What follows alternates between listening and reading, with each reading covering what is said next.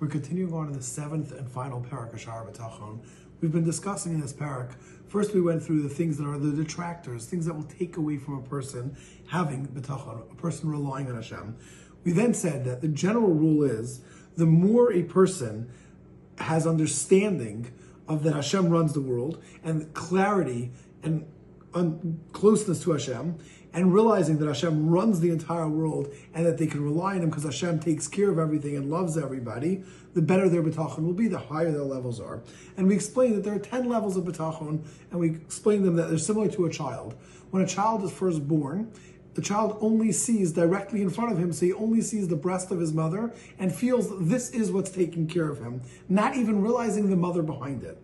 As the child gets a larger recognizance, he realizes there's a mother behind this, and he learns to rely on his mother, meaning he understands that not only does his mother feed him, his mother clothes him, his mother bathes him, and his mother takes care of him. As a matter of fact, it's brought down that even when he is no longer feeding, he's no longer nursing, he still is relying on his mother. That's his most content time, because he knows he has just been taken care of, and he knows he will be taken care of. The next step is the baby realizes it's not my mother, because it sees that the mother is looking towards the father. So the baby relies on the father, knowing that it's the father who takes care of the mother. The fourth step is when the baby realizes and grows up and says, wait, it's not even my father. My father's getting his money from somewhere. And whatever that is that the father's getting the money from, that's where the baby starts relying. And that would be, for example, wherever, whether it's a boss, whether it's a job, whatever it may be, that's where this child who is now developing starts relying upon.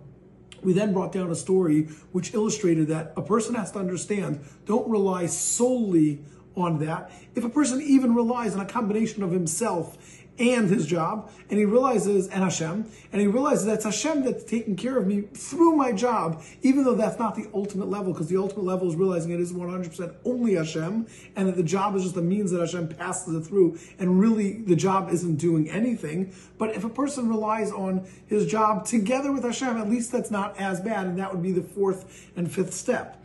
We brought down the story of the scribe who went and relied on his hand, so much so that when someone asked him how he was doing, he said, so long as I have my hand, I'm good to go. And we said that that person, unfortunately, his hand either was severed or paralyzed, because Hashem was saying, if you rely on something outside of me, let's see how that works. Continues on Rabbeinu Bach, and he says, what's the next step? When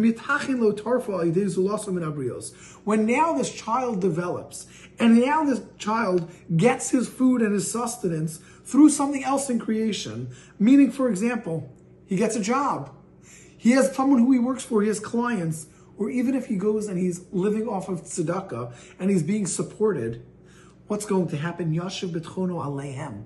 Now his reliance, instead of it being on his father, it's going to be on the means that is bringing him the food, the parnasa. V'sa nuach nafsho aleihem. And now he is going to rely on these things. Why? Because like we've always said, a person goes and sees that which is directly taking care of him is what he's going to rely on. When he gets a stronger recognizance, Yirachesron, and he'll see the lacking in that which he is relying on, meaning this person, Vitzarkom al Haborius Bark, and he'll realize that these people, whether it's his boss, whether it's his clients, whether it's the people who are giving him charity, that they're relying on Hashem also. Yashiv betono he love. Suddenly now he wakes up and he realizes, I need to rely on Hashem. And he'll now turn to rely on Hashem. And now what's going to happen is this person is going to rely on Hashem in things that he realizes that he has no control over, and that he clearly sees that.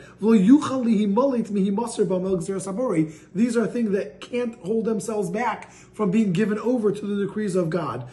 For example, when it comes to rain coming down on seeds, or when he's going out to a trip on the sea, which could be dangerous, or he's going on a trip in the desert without water, or where floods come, or when there is a plague in living things, whether it's people or animals. And similar to this, where a person has zero control whatsoever, like the Pasuk says in Yirmiya, in a time of challenges, in time of bad, then a person says, get up. They jump up and they say, and Hashem, you should save me. So that's what's going to happen. Now this person goes to the point where he says, on things that he knows he has no control, he relies solely on Hashem.